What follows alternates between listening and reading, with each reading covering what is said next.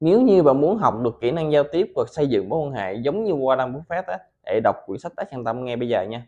Thanh đã đọc quyển sách Tác Nhân Tâm được 8 lần rồi và mỗi một lần đọc như vậy, từng giai đoạn khác nhau thì Thanh có được rất là nhiều kinh nghiệm và bài học khác nhau. Đây là ba bài học giúp Thanh nâng cao được kỹ năng giao tiếp sau khi mà Thanh đọc Tác Nhân Tâm và Thanh muốn chia sẻ đây cho bạn. Bài học đầu tiên từ quyển sách Tác Nhân Tâm đó là đừng bao giờ chỉ trích hay là phàn nàn về bất kỳ một cái người nào đó bởi vì bạn làm điều đó thì trong bạn giống như một kẻ ngốc mà thôi.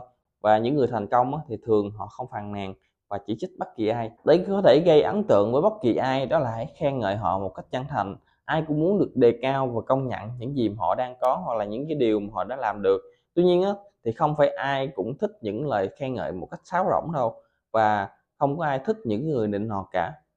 Cách để cho mọi cuộc tranh luận được kết thúc một cách êm ấm là đừng để cho nó xuất hiện đó là những cái điều mà thanh đã học được trong quyển sách đắc nhân tâm. Và nếu như bạn muốn xem quyển sách này và đồng thời học được những bài học rất là tuyệt vời từ quyển sách này, hãy bấm vào đường link ở đây và mua về đọc ngay nha.